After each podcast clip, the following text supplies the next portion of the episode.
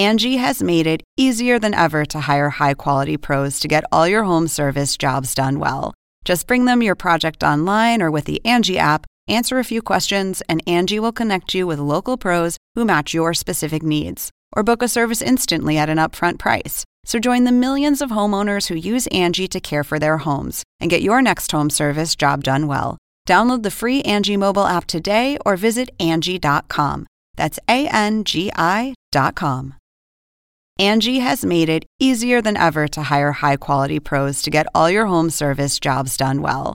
Just bring them your project online or with the Angie app, answer a few questions, and Angie will connect you with local pros who match your specific needs. Or book a service instantly at an upfront price. So join the millions of homeowners who use Angie to care for their homes and get your next home service job done well. Download the free Angie mobile app today or visit Angie.com. That's A N G I.com.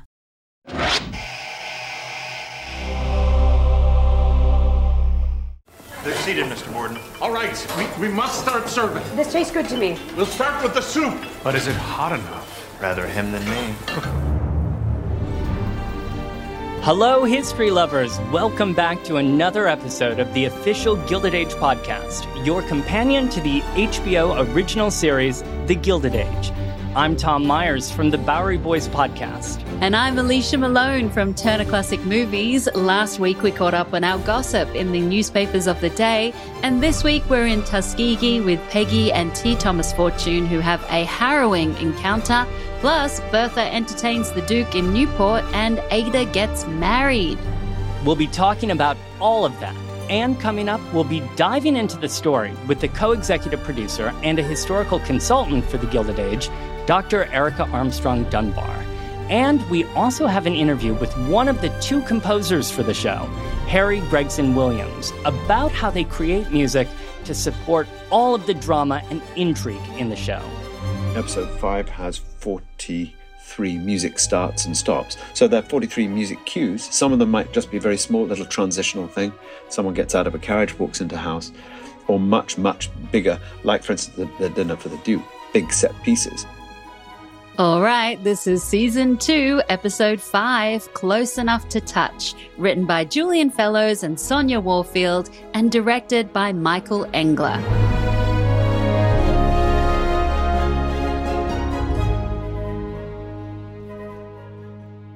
I'd like to start not at the beginning of the episode, Alicia, but with Aunt Ada and Luke Forte. In this episode, Ada gathers Agnes and Marian and Oscar to tell them her big news that she and Reverend Forte are engaged to be married. Marian is thrilled. Oscar wants to open the champagne, but Agnes is angry. She lashes out, telling Ada she will not come to the wedding.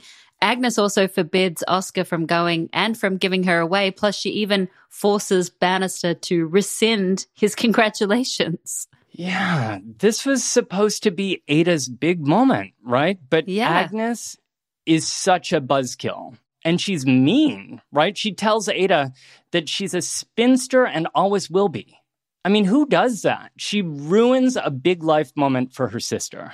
Absolutely. It feels so cruel. I mean, as Oscar says, this is harsh even for you. Yeah. And Marian pushes back too, saying, Why do you have to be so cruel? So we're actually seeing some characters finally stand up to Agnes. Yeah, and later on, you know, Agnes visits Luke asking why they have to marry so quickly, that Ada is uh, the only family she can rely on. But Luke, he holds firm. quite firm. And I couldn't really tell if Agnes was 100% sincere, you know, in her little speech there, or just maybe a touch manipulative. Hmm. But it did occur to me that the Reverend Luke Forte has been well trained to deal with difficult situations. It's the job of a priest. And Agnes seems a little bit thrown by this. You know, he basically calls her selfish and then backs it up with scripture. And as she points out, you know, what can she say when God's had the last word? Mm, perhaps Agnes has, you know, met her match in Luke or, you know, in, in God, maybe. And when the big day arrives, Dashiell and Frances come to 61st Street ready to take Ada and Marian to the church when suddenly Agnes appears on the stairs and she's livid. Have you changed your mind? Certainly not. I've just come down to say goodbye. Dashiell, I see they've made you an accomplice in their betrayal. Well, she must have a man to give her away, Aunt Agnes. Surely you can see that. No, she can't. Come on. We don't want to be late.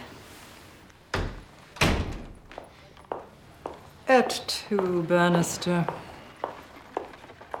I'm going to support Miss Ada, Mum, and I urge you to do the same, or you may regret it for the rest of your life. Et tu, Bannister. This line, Alicia, this Shakespearean allusion to Julius Caesar's great betrayal, is a little bit over the top. Agnes is literally being a drama queen here. She seems incapable of putting, you know, her sister's happiness ahead of her own. Absolutely. And when we get to the church, Ada is so worried that nobody will be there. But Marian informs her that there's flowers, there's people, and Oscar. The camera reveals the church full of guests, you know, the Fanes, Maud Beaton, the staff are all there. And we follow Ada's walk down the aisle as she beams at everyone who has shown up. And the wedding march plays. And Tom, that's one thing I wanted to ask you. What is the history around the, the wedding march? Well, the wedding march was written by Felix Mendelssohn in 1842 for his Midsummer Night's Dream, um, which brings us back to Shakespeare. But it didn't really become popular as a wedding march until the 1858 wedding of Queen Victoria's daughter Victoria to Prince Frederick Wilhelm of Prussia, which took place only 25 years before our story here. Um, so just 25 years before Ada and Luke Forte's wedding. And then, you know, just as the guests take their seats and the curate begins the ceremony, the door opens, a hushed silence falls over the church, and a silhouette appears. And who steps forward in front of the stained glass to audible gasps throughout the church? It's Agnes, who stops the show as she makes her way down the aisle and takes her seat with her family. Mm, such a great moment. Uh, I think Michael Engler, who directed this episode, must have had a lot of fun shooting this scene because it's quite beautiful with the silhouette. You got the touching music. Agnes is walking silently down the aisle, head bowed. We see Mr. Bannister and Mrs. Bauer exchange glances. Aurora smiles in Ada's direction. And then Agnes and Ada, they have a whole conversation with each other just in looks. Yeah, no words necessary. So, Alicia, why'd she change her mind? You know, I, I'm wondering if Marian's little lecture to her a little bit earlier sunk in. Mm, yeah, I mean, maybe. Or, you know, perhaps it was what Bannister said to her. Oh, yeah, I'm going with Bannister. It's hard to dismiss Bannister. He's always the adult in the room. Well, except for when he's writing letters, but otherwise, he's the adult. Yeah, that's true. You know, so we don't actually see the the full ceremony because the episode ends there. So let's go back to one of the other big storylines, Peggy's visit to Alabama, and we'll be talking more in depth about Tuskegee and Booker T. Washington with Dr. Erica Armstrong Dunbar soon. But when Booker T. Washington announces the opening of the dormitory, he calls it the A. H. Porter Dormitory. So who was he? Alfred Haynes Porter was a Brooklyn businessman. He made a fortune as a coffee and tea trader in New York, and then he gave much of it away to charities, um, including to the Brooklyn City Mission and to Tuskegee, where in 1883 he really did fund the construction of the first building constructed on Tuskegee's campus, which was built by students, and it was named Porter Hall in his honor. So another fun fact, you know, sprinkled into the story. They did their research. Yeah. Well, one of the Tuskegee students, David, invites Peggy and T. Thomas Fortune to his mother, Bee's restaurant for dinner. At first, they're having a lovely time. They're eating lots of food. Bee is impressed with Peggy's job as a reporter, but soon things take a dangerous turn. Yeah, this convivial scene is suddenly interrupted by the arrival of two white men who stumble into the restaurant looking for dinner and maybe to cause some trouble. And it's the county commissioner, Mason Sturt, with his friend. They grab food off plates for themselves, they throw food on the floor, they pick a fight with T. Thomas Fortune, and and Bee, you know, the restaurant's owner tries in vain to calm things down. You think things are different now, but they really ain't. You hear me talking to you, girl? Mr. Mason, come on. Stop it! What'd you say? No. Let her go. Don't get smart with me. Do you know who I am? They from out of town. Shut your mouth. You better sit down, boy. This here's Mason Sturt. He's the county commissioner. Sturt? I'm gonna have to teach you a lesson so you understand your place. And that's T. Thomas Fortune giving this man a big shove, you know, which of course would have been an unthinkable action for a black man to take against a white man in Alabama at the time. And it causes Fortune and Peggy to race from the restaurant and flee town there is a lot to unpack in this scene, you know, from, from Bee's last name to the danger that Peggy and Fortune faced here. And we will get into all of that in a few minutes with Dr. Dunbar. Yeah, I'm so interested to hear what went into writing this scene because it leads to a terrifying moment where Peggy and Fortune have to hide in a hayloft from an angry, violent, torch wielding mob of white men. Yeah, this was a scary scene and so different, right, from anything else that we've seen so far in the show. This mm-hmm. isn't a game, you know, that society plays. This is life or death for Peggy. And it's following this fraught moment of high tension once this, you know, violent mob has passed them by that Peggy and Fortune comfort each other and then kiss. I was so surprised by this kiss. I mean, maybe the the fear of the situation has pushed these two even closer, but of course he's married and a father. Yes, and Pe- and Peggy knows it. And yet, Alicia, I've felt this moment coming for two seasons. Mm. But I, I certainly didn't imagine that it would happen at such a terrifying moment for Peggy, right? And she seems to regret it immediately once it's happened. Yeah, absolutely. And you know, speaking of relationships, Larry is is heartbroken over his relationship with Mrs. Blaine coming to an end. And after Bertha catches him drunk and smashing glasses with his Harvard mate, she sends him back to New York. He's been banished from Newport. Um, by the way, was it just me, or did you see a trace of a smile on Bertha's face in that scene? Maybe, maybe she was really mad, but also maybe there was just something a little bit funny about Larry and um, what's his friend's name, Malcolm, um, just mm. kind of falling on the floor. well, George gives Larry an assignment to represent him as one of the trustees of the new Brooklyn Bridge. Larry visits the Roeblings' house where he meets the trustee manager, Mr. Norman Tate, and Mrs. Emily Roebling. And the house, as George predicted, is indeed a hive of activity. Uh, Mrs. Roebling tells Larry that her husband is in Newport but he's suspicious because he, he sees how everybody defers to Mrs. Roebling. And when he peeks into a meeting, Larry realizes that Mrs. Roebling is very knowledgeable and is, in fact, leading the construction project. Yes, and, and this leads me to my question. You know, tell us about Emily Roebling because I know that she's become a, a kind of a, a famous figure. She has, yes, and for for a very good reason. Um, Emily Warren was born in 1843 in Cold Spring, New York, which is about an hour north of the city by train.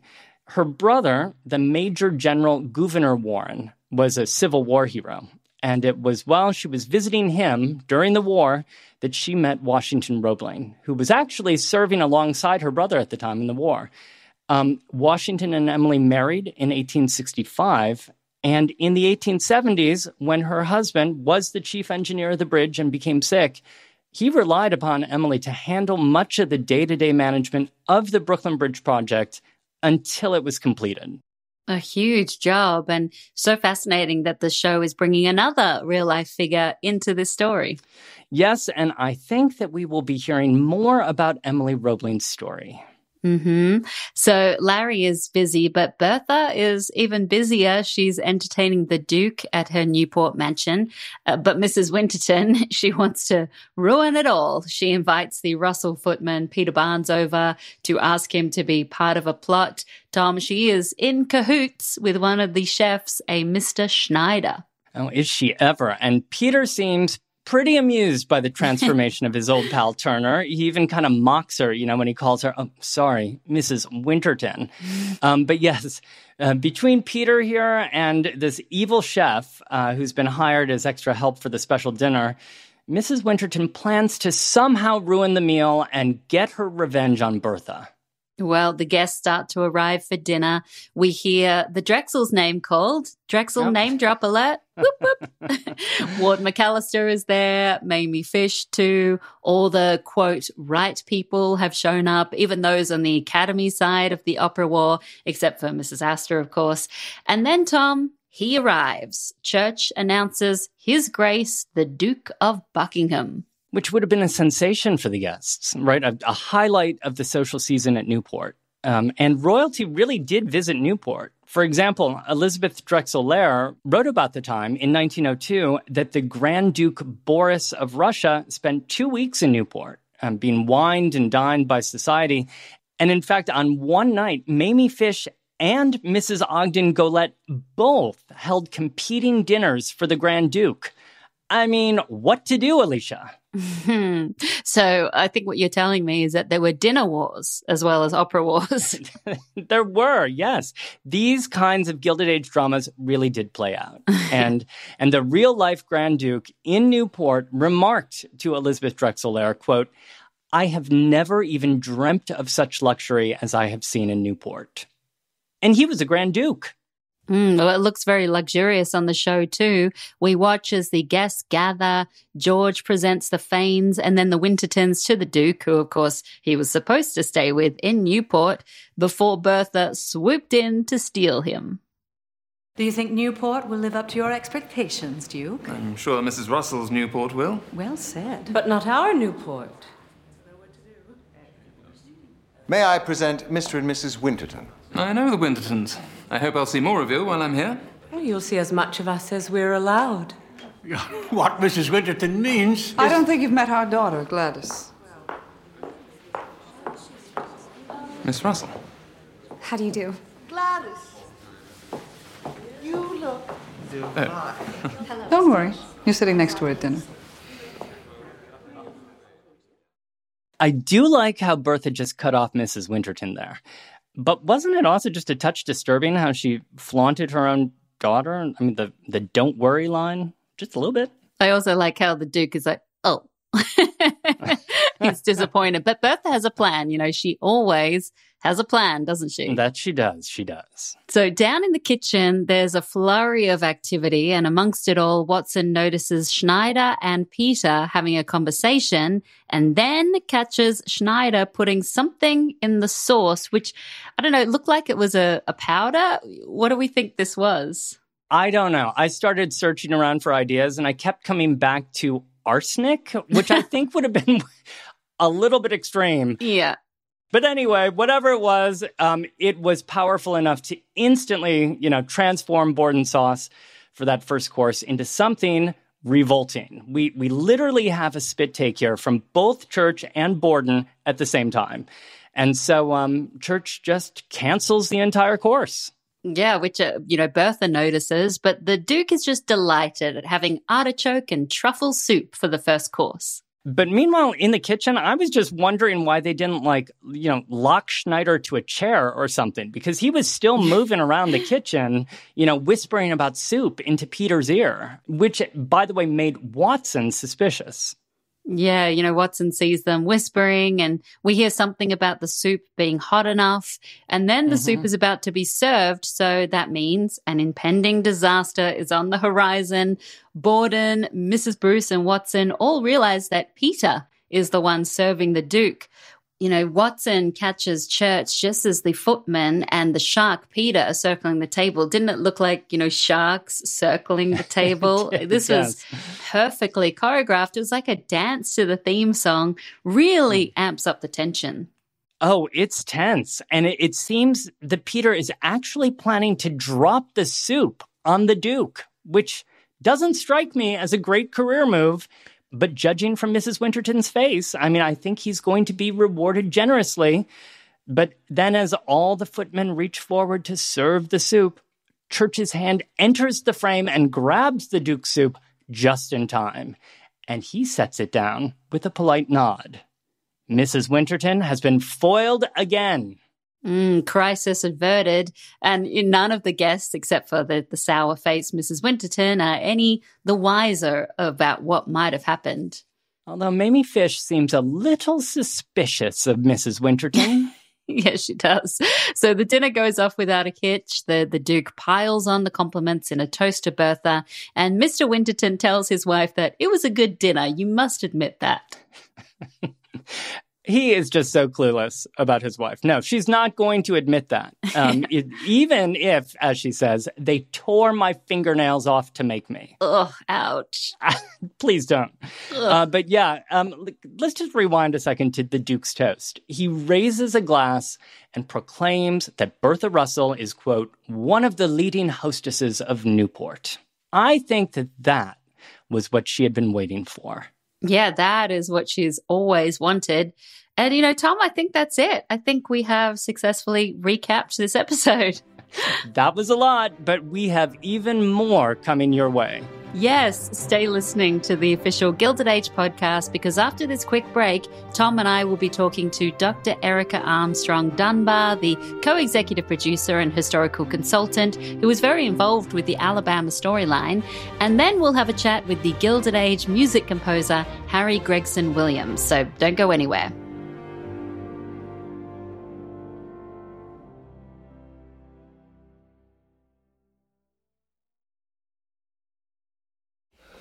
My mother warned me, but I never could have imagined this. This is my fault. I grew up with these people. I should have protected you and held my tongue. But that's not who you are. And that's not who you are either. That's why I hired you. well, things have This is the official Gilded Age podcast. I'm Tom Meyers, back with Alicia Malone. And Alicia, as we just heard, things got really tense in today's episode. Yeah, they did. And, you know, that idea of, of change that Peggy just mentioned is exactly what we're going to talk to our next guest about. So, Tom, why don't you do the honors? Introduce her. With pleasure. We're joined now by Dr. Erica Armstrong Dunbar. She's a, a writer, historian, and professor who is also the co executive producer of the show, consulting on the historical details and storylines. Dr. Dunbar is also a distinguished scholar who is one of only a handful of historians who study the lives of women of African descent who lived in America during the 18th and 19th centuries. Dr. Dunbar is a fount of knowledge, so we're very happy to have her back on the show. Let's get to it. Dr. Erica Armstrong Dunbar, thank you for being here. Now, we spoke last season about your work with the Gilded Age team as an executive producer and historical consultant and, and how you helped to, you know, shape Peggy's storyline. So, as you rejoined the team for season two, were there any particular character developments that you were hoping to include for Peggy? Uh, yeah, well, I, you know, it was really sort of wonderful to to come back to work on season two, to work with Julian and Sonja. And I think we were all kind of in alignment with what we wanted to see happen for Peggy, for her character, for her family.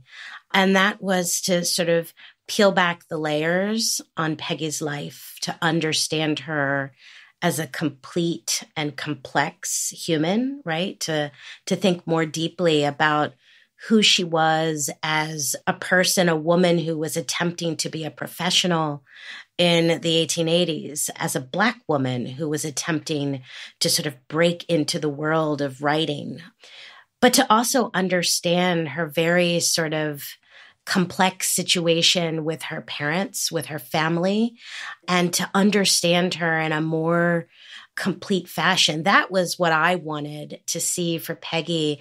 And I think everyone on the team, but more specifically, of course, Julian and Sonja wanted that as well. And I think we're quite good at getting us there. And, and here in season two, we've been introduced to a, a new powerful black character, the real life figure Booker T. Washington. Can you discuss why Booker's story was chosen to include this season? Yeah, I think it's, we wanted viewers to understand the importance, the centrality of someone like a Booker T. Washington. Now we're capturing him at the very sort of beginning of his career we're in the 1880s.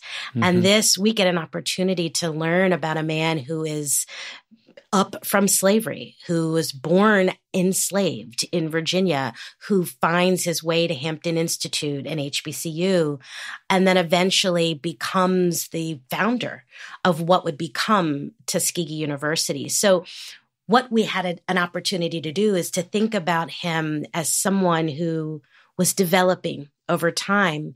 And he gets to encounter Peggy, T. Thomas Fortune, and others to have these very kind of deep, complex conversations about the direction of Black America in the 1880s. And what's so powerful is that many of the conversations, themes, problems, challenges of the 1880s resonate today. And so by having Booker T. Washington represented in this season, brings in another voice of Black America. It takes us to the South. And we've spent a good deal of time in New York, of course, and in Brooklyn.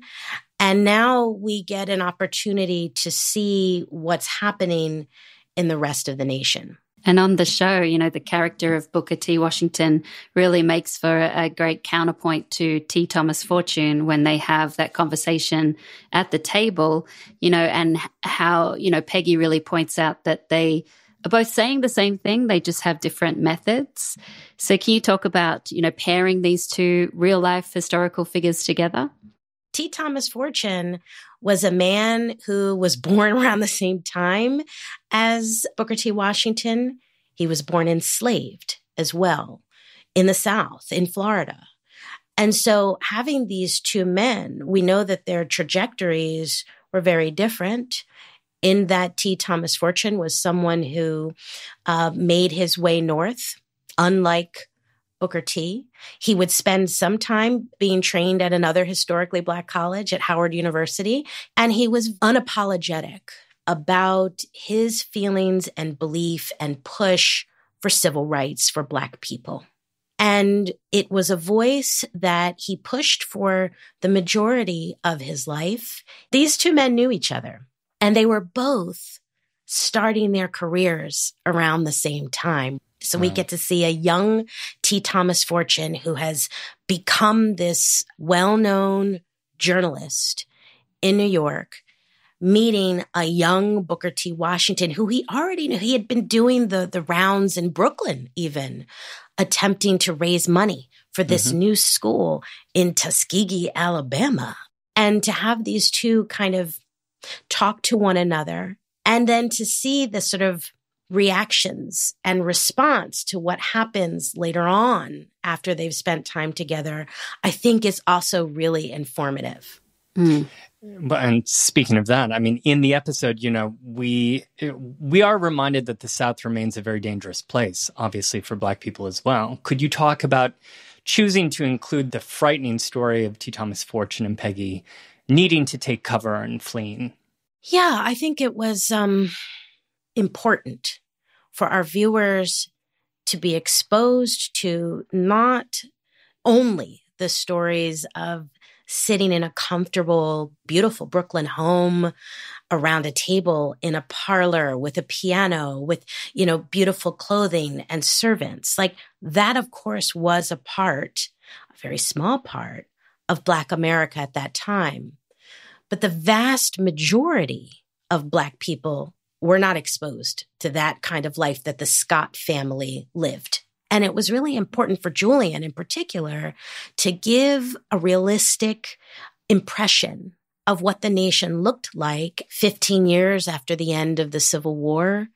It's a reminder that all of the kind of promise and hope that came with Reconstruction by 1882 were virtually gone. That the, that promise of freedom, of opportunity, of democracy, those things were gone.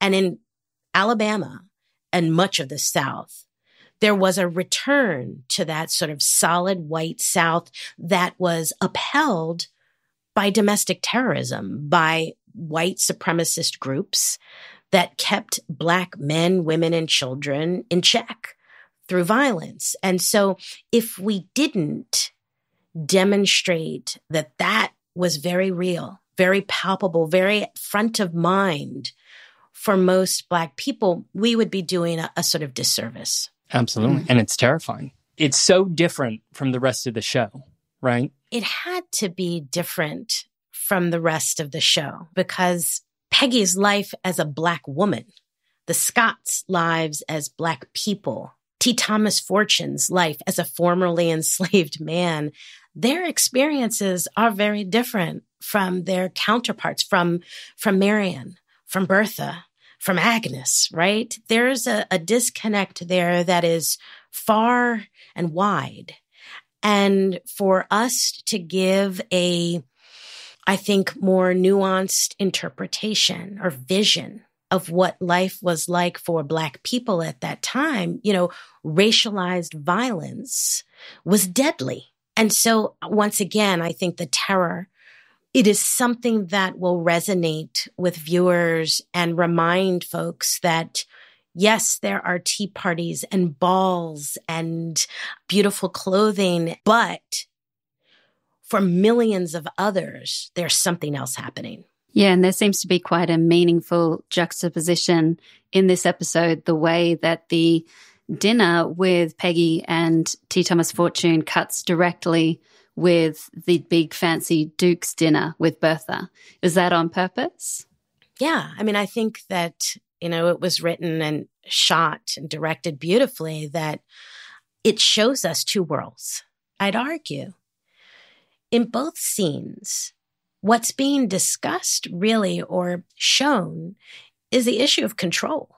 Who gets to have it? Who gets to wield power and control? Now, when we're looking at the sort of fancy scene with the Duke's dinner, this is, you know, Bertha flexing in many ways. This is her, you know, stance and her attempt to demonstrate control, right? With regard to status, that she deserves to sit with everyone and deserves to be the woman of the hour, right? It's control, it's power. However, when we're sitting around the table in Alabama with T. Thomas Fortune, with Peggy, with Booker T. Washington, with Fanny, his wife, there's also a conversation clearly about control and about power that is being had.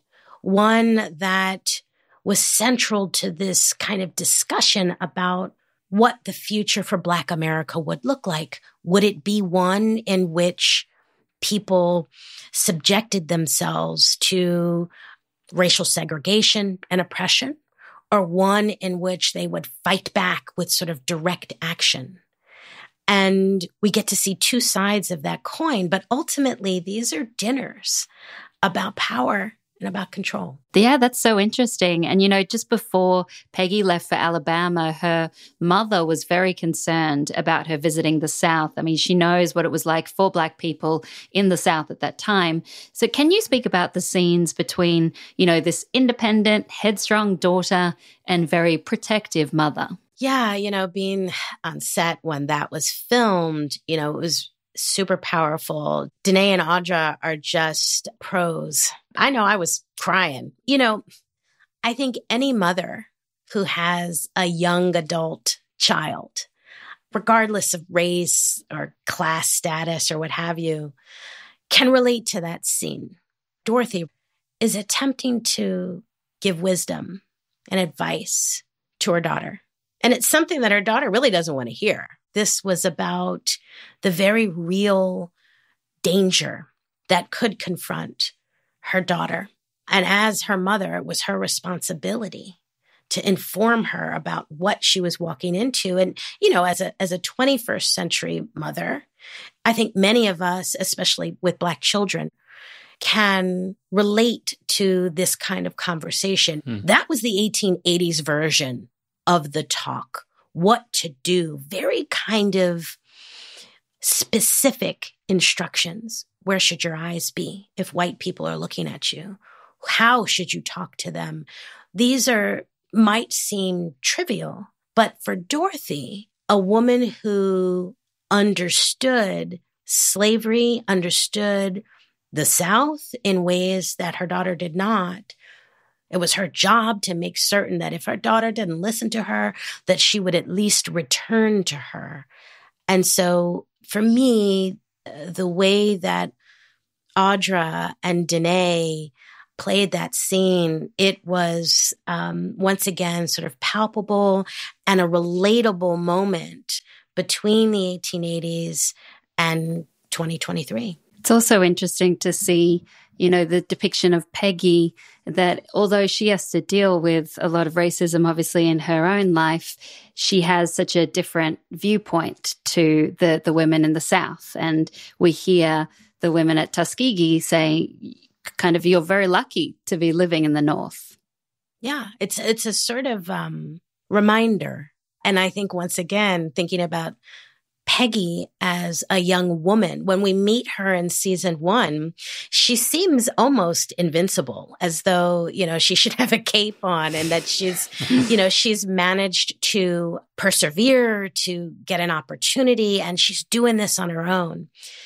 Season two, we have an opportunity to learn a little more about Peggy, about her as a young woman still trying to figure it out that she doesn't know everything, that she sometimes makes bad decisions, that she has to deal with things in life that did not go the way she wanted them to go, and to try and be resilient. I think being able to see a young woman who's really, although seen as fortunate by the students in Tuskegee, understands her own life as something very different, as someone who's dealing with grief and loss and her attempts to to deal with that in some ways remind her of the joy that sits alongside of pain. Mm. And when there was the altercation in the restaurant, um, you see that Peggy follows her mother's instructions, right? While T. Thomas Fortune had a different approach. Um, but I wanted to ask you also about Mason Sturt, uh, one of the men who stumbled into the restaurant and, and caused all the drama. We've heard that last name before. Uh, Bee and David's last name is Sturt too. So, could you tell us what that means about the relationship between Mason and Bee? This was a really sort of important part of this episode to remind us just how close slavery sat next to freedom in the 1880s and to understand what the relationship was between Mason and Bee, the woman we encounter who is running this kind of rural, very small, we'll use the, the word restaurant. We know there's a, a tension that exists between these two characters Mason, a white man, and Bee, who appears as though she's a, a, mixed race woman. What is suggested is that there is a relationship between Bee and Mason that is more than just something that's sort of common knowledge, neighbors, what have you, but that there's a familial relationship. And that in fact, that they were siblings, half siblings. And this is once again a reminder of people who were formerly enslaved, women in particular, who were the victims of sexual violence of enslavers and that their children often were mixed race. Mm-hmm. And I think it was it was actually quite genius that in this very kind of subtle way we are reminded of slavery's roots and of its strong grasp on those who are living in the aftermath of slavery. Thank you for clarifying that because it, it just seemed like such a quick aside you know, in the midst of all this drama. But it turns out that it implies so much more. Dr. Erica Armstrong Dunbar, thank you for joining us on the podcast. I mean, that was wonderful. Thank you. I, I fake it till I make it. No, you're so. Very eloquent.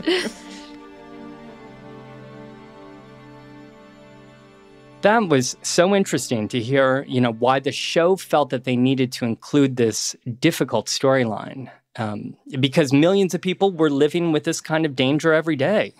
Yeah, and I also enjoyed hearing Dr. Dunbar talk about, you know, wanting to bring more nuance and complexity to the character of Peggy. I mean, she's been on such a journey this season. Hmm Well, and Alicia, that's not the end of this episode of the podcast because mm. we have another guest joining us now. That's right. We're about to talk with music composer and conductor Harry Gregson Williams. He and his brother Rupert Gregson Williams are responsible for creating the score on The Gilded Age with the beautiful theme song and all the other gorgeous music that helps transport viewers to the 1880s and guide us through the various storylines and moods of the show. And you've likely also heard Harry Gregson Williams' music on films such as Gone Baby Gone, The Martian, Shrek, and more.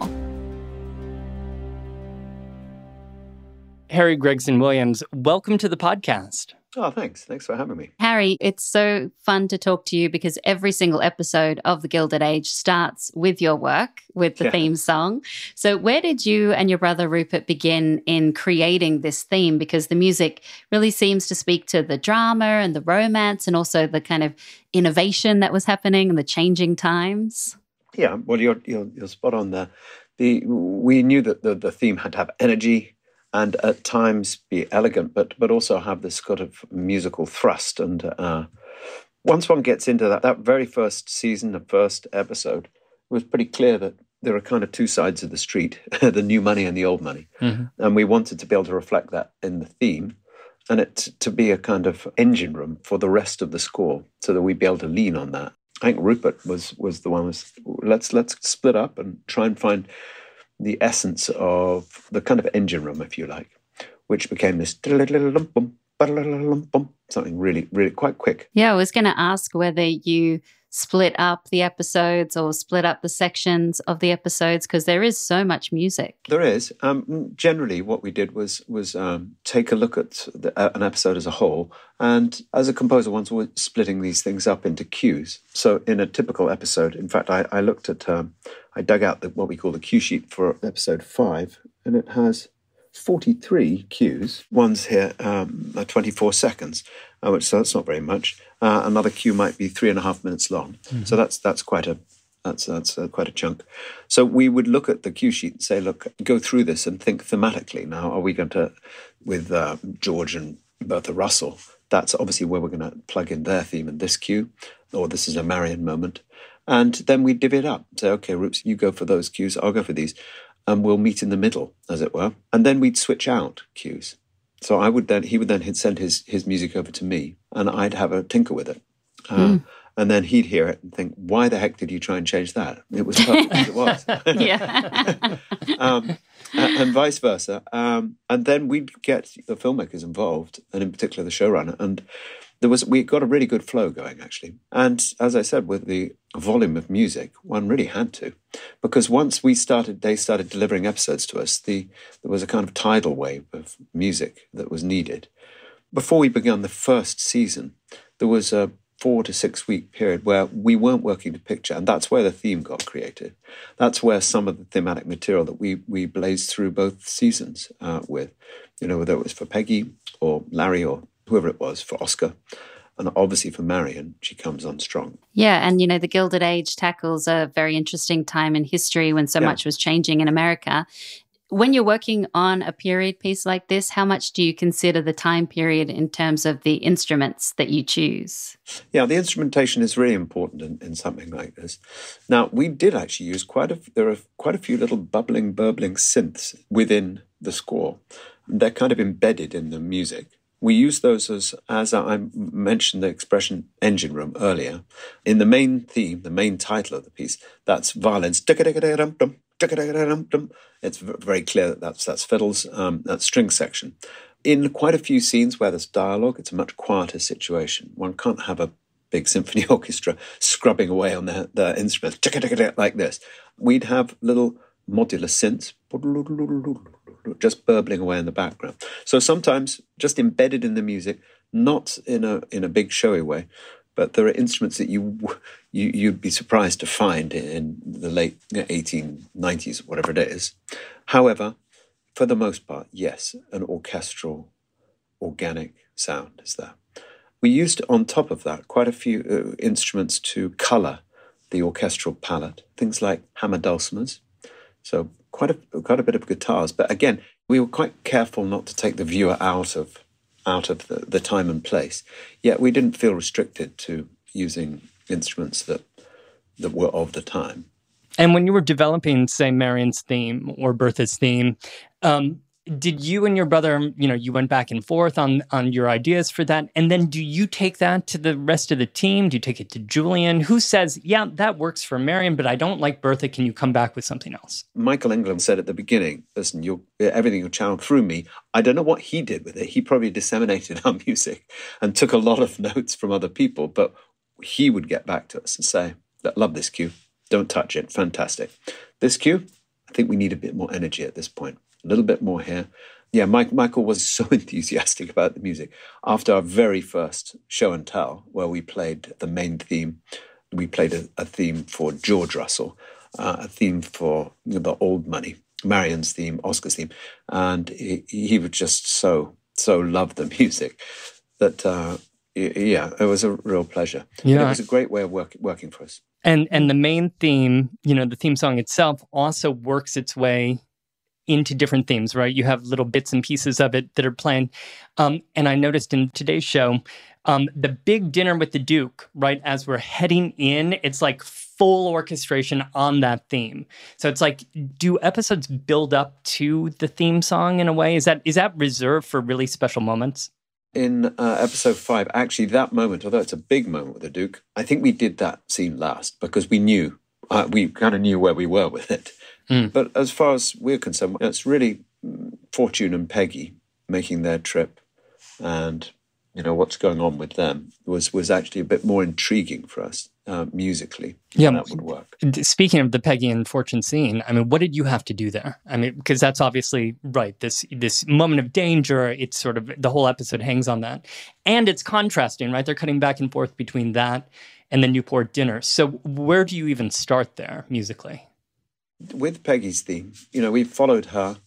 We know that she's she's kind of pushing the boundaries of a not so friendly society, and Fortune seems to mean well. The episode really really revolves around their interaction, and there is danger, there's tension. So Peggy's theme is is quite had been up to that point quite simple and usually heard on a piano with a little arpeggiated figure, da da da da, like this. Um, and and actually lent itself quite well to a slightly melancholy uh, feel. Uh, but we had to throw in a touch of, of tension, as I say, and that, that was great fun. Yeah, and I'm so intrigued by the process of composing, not being musical myself at all. So, do you start with reading the scripts? I can't say that we had any time to read scripts because by, right. by, the time by the time in season two, when we were episode five, when the first cut of episode five, we probably got as we were trying to have the filmmakers sign off on episode three, which we'd already written but not recorded yet. so whilst we're writing, no, whilst we're thinking about writing episode five, looking at the first cut of episode five, uh, we probably have two episodes before had that signed off on, episode three would probably be with the orchestrator because we're probably going to record that next week. So there's a lot of moving parts going on here. So yeah, no, I don't recall reading any scripts. One of the first things that happens once we'd got an episode fresh off the uh, from the edit room, first time we see it, we'd watch it through, and then we'd have a meeting without music with with the filmmakers. We call it a spotting session. So at that moment, we spot where music's going to start and stop and so it's now, after that meeting, an episode, as I told you, episode five has 43 music starts and stops. So there are 43 music cues. Some of them might just be very small, little transitional thing. Someone gets out of a carriage, walks mm-hmm. into a house. Uh, or, or much, much bigger, like, for instance, the, the Dinner for the Duke, mm. big set pieces. And the ins and outs is something that is decided by the director, the showrunner, and the composer at the spotting session. So we're kind of discovering where music needs to go. And sometimes we wouldn't necessarily have to stick to that once you actually come down to write the music for a scene. But we have to work to something, especially under these time constraints. So, so we ha- our kind of um, playlist, as it were, uh, is broken down on a cue sheet, which follows the spotting session. And once that's, that, then we know where we are. This is our target. We've got 43 cues to write. So Rupert, you get busy on those. I'll get busy on these, and then we switch them overnight. Do any of the locations or the actual situations and the plot lines have their own themes as well, or is it just the characters who have themes? Mainly character based themes. But as I say, one side of the street has a very, very distinct theme to the other side of the street. But they're, they're also tied into the families. So you might call them the new money theme, and the old money theme might, might be the Russell family and the family across the Van Rhijn family. Yeah. Um, but they're one and the same thing. But within that, we're able to break it down to uh, Bertha, strangely, who's probably the strongest character, or certainly one of the strongest characters, doesn't have a, a personal character theme. I, I, don't know why we. She kind of rides the wave of the new money, the Russell theme. Whereas George has um, the, what one evening I remember Rupert sent me a file. We were, we were trying to uh, find a, a, particular theme for George uh, during season one, and he sent me a file with with a theme on it, which I th- I, I, thought was really nice. But I, I, to me, it felt a little bit. The, the music kind of hit me in my midriff, and I really wanted it to be a bit dark, a bit lower, because he's quite he's, he's quite plotting, isn't he? He's always got ideas and. Uh, not necessarily the most likable character. Um, so I shoved his theme down an octave or something for, that Rupert had and, um, and put it onto a bass clarinet as opposed to a clarinet, regular clarinet, which is kind of mid range. And it gave a, a, slightly mysterious plotting type of sound to, to this. Um, send it back to Rupert, who thought this was not a bad idea, but was afraid that the filmmakers would, would find the sound of a bass clarinet rather too different. But they loved it. They didn't know what they were listening to, actually. No one said, oh, what is that instrument? They really liked it. Uh, so that, that's really how we went about writing writing thematic material. So George Russell is basically played by a bass clarinet. He is. Yep. He surely is. You'll, you'll hear that. Fabulous. Yeah.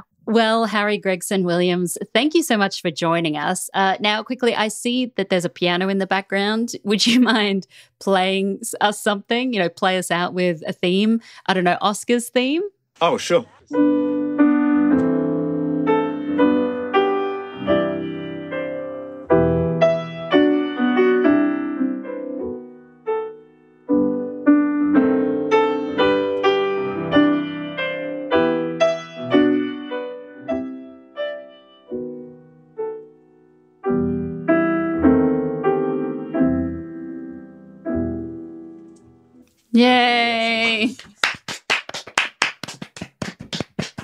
Thank you so much for joining us today. Oh, you're welcome. Thank you. That was wonderful.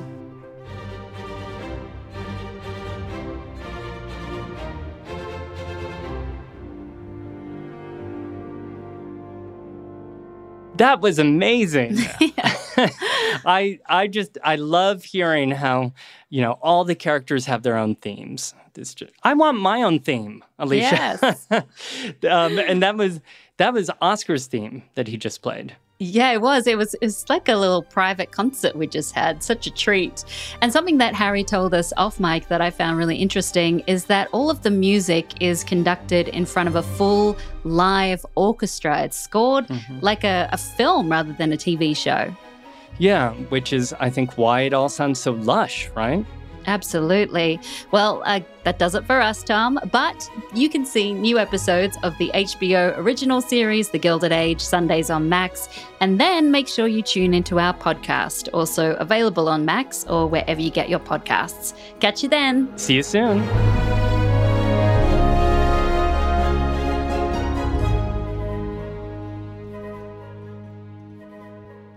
This has been the official Gilded Age podcast, written, hosted, and produced by Alicia Malone and me, Tom Meyers. Our supervising producer is Andrew Pemberton Fowler. Our editor is Trey Booty, with special thanks to Michael Gluckstadt and Savon Slater from HBO, and Hannah Pedersen and Amy Machado from Pod People. Listen to the official Gilded Age podcast after each episode airs on Max or wherever you find podcasts. Want even more extra content and behind the scenes moments from the Gilded Age? Follow us on Facebook and Instagram at Gilded Age HBO to join the conversation today. The official Gilded Age podcast is a production of HBO in partnership with Pod People. Pod People. Hacks is coming back, and so is the official Hacks podcast. With us, your hosts. I'm Paul W. Downs. I'm Jen Statsky. And I'm Lucia Aniello. We're the creators and showrunners. Each week on the podcast, we'll break down the new episodes. We'll also have special guests, cast and crew from the show like Hannah Einbinder and Jean Smart. Hacks Season 3 is available to stream now on Max. Be sure to listen wherever you get your podcasts or listen directly on Max.